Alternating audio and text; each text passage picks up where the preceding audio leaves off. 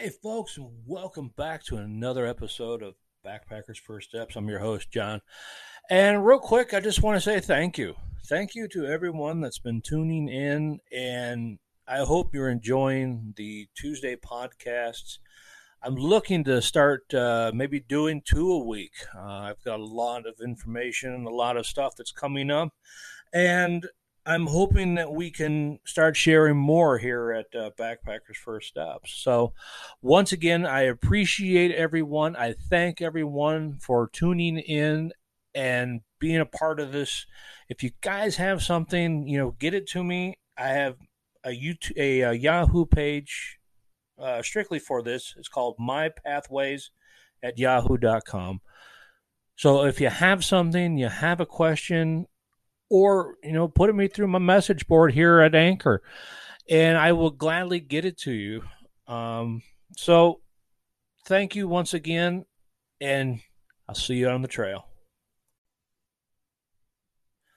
Hey folks and welcome to another episode of backpackers first steps. I'm your host john and today we're kind of going over something uh, that's just kind of taking michigan by a storm and it happens every year around this time um, from I'd say the end of April, uh, the first of May, right up into Mother's Day weekend, is morel hunting, and we all have that fever because the weather in Michigan has just been so perfect. It's just the explosion that I have seen across uh, Michigan right now. It's just unbelievable. Yes, I've got the fever. I went out and I definitely uh, got a good mother lode this week, this past weekend. So, first things first, when we're talking about morels, um, there's a couple different things we have to look at. First, know what a morel is. There's edible mushrooms out there, and there are ones that will just take your life. You don't want those. So, first things first, learn what a morel is. Um, they're very distinctable, but they also have a look-alike, a look-alike that's poisonous. And I said, it'll it'll hurt you. So be aware of what a morel looks like. Find you know there's just ton of information out there online about morels. So when it comes to harvesting them, harvest them and take them above ground there's no real science to them. I've heard everything from different trees to different soils to different this to different that. To me, it's science. It's just the way nature grows, and I don't like playing with it because it's just the way it is, folks.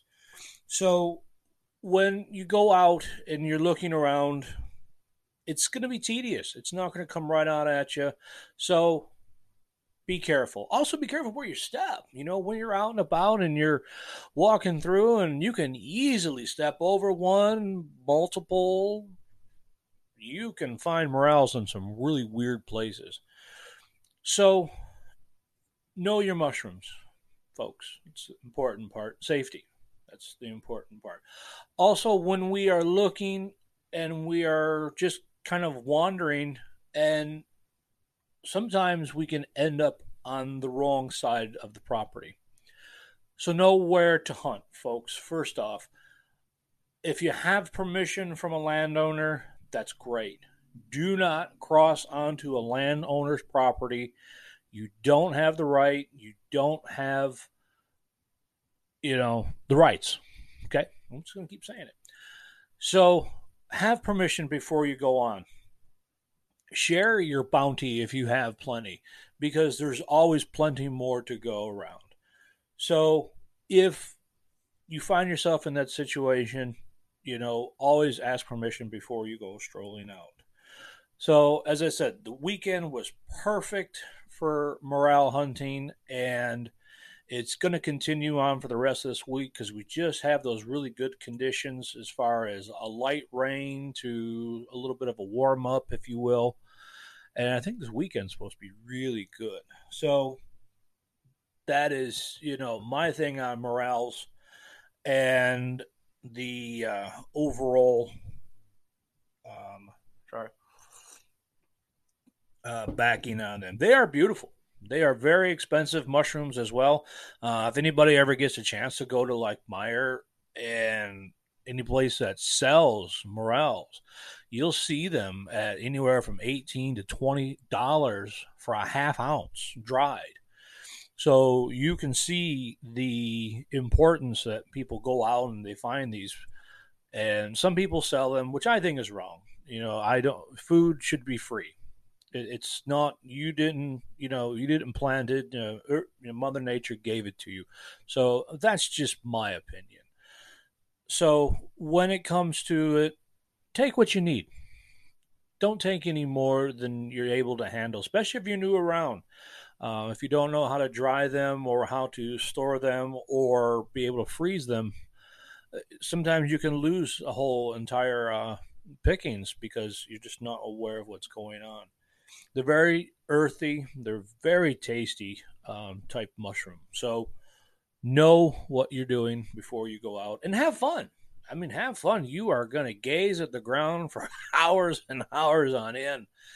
And it's just you know, really cool for the family to get out and gets, you know, gets the kids out, especially if you got little ones, have them train them and show them how to look for the mushrooms and just turn them loose. You know, I'm sure they'll come back with, you know, a handful of them that we probably missed.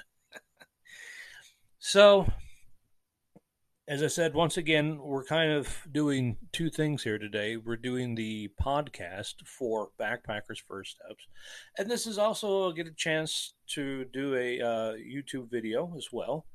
Um, you guys know I just did the Garmin uh, Instinct Solar, which is, I said, a beautiful watch, really great uh, features on it as well. So if you have a chance to look at one of those and thinking about, you know, a Garmin that is a really great little uh, tidbit and a little bit of uh, to your uh, arsenal for backpacking. So sorry. Um, so we're on the story of mushrooms. Let's talk music. So let me know what you guys think, uh, what you guys have as far as music when you're out on the trails. Uh, I hear different stuff from folk music to podcasting to um, good old rock and roll or, you know. So, what moves you? What is the thing that keeps your drive? Is it the sound of your heartbeat? Is it down to a really good tune? So let me know what you guys think. You know, I last time I went out, I had to have the Edmund Fitzgerald. I we were out um, up near Deer Park and um, heading towards uh, the Tahquamenon Falls. And I just, you know, we were at one morning. I was up. We were getting the tent put away, and I threw on uh, the Edmund Fitzgerald, and it was just kind of a a moment to have, you know, out there. And it's moving when you're looking at Lake Superior and thinking of that tragic night um, for those 29. It's a moving thing. So um, I have tons of Zeppelin, tons of Beatles. You can see them right there. And um, so the um, Ventura Highway from America, Zeppelin, as I said, Cream, a lot of pan psychedelic for me. So let me know what you guys think. Throw it down in the uh, comment section down below, and then uh, let me know. So just kind of wrap up everything. Um, make sure if you guys, I think I'll be tuning in next week uh, after talking with Alex Mayor out on the Continental Divide. Uh, we're still seeing that Amy's having issues in uh, with hiking and such, and feet have been uh, really blistered up there, and I know she's having issues. So many prayers out to them, hoping they can uh, continue on their journey without having to stop. So I will be touch base with him and I will say if you guys got any questions, you got anything that you want me to ask Alex, let me know. I can shoot him, you know, a, a uh, quick message and then uh, we'll uh, get it back to you guys. So on that note, it's great to be here on on on air and be able to bring you this message. So get out this weekend. Uh, happy Mother's Day to all the mothers out there this weekend. And uh, we will definitely see you guys on the trail. Take care.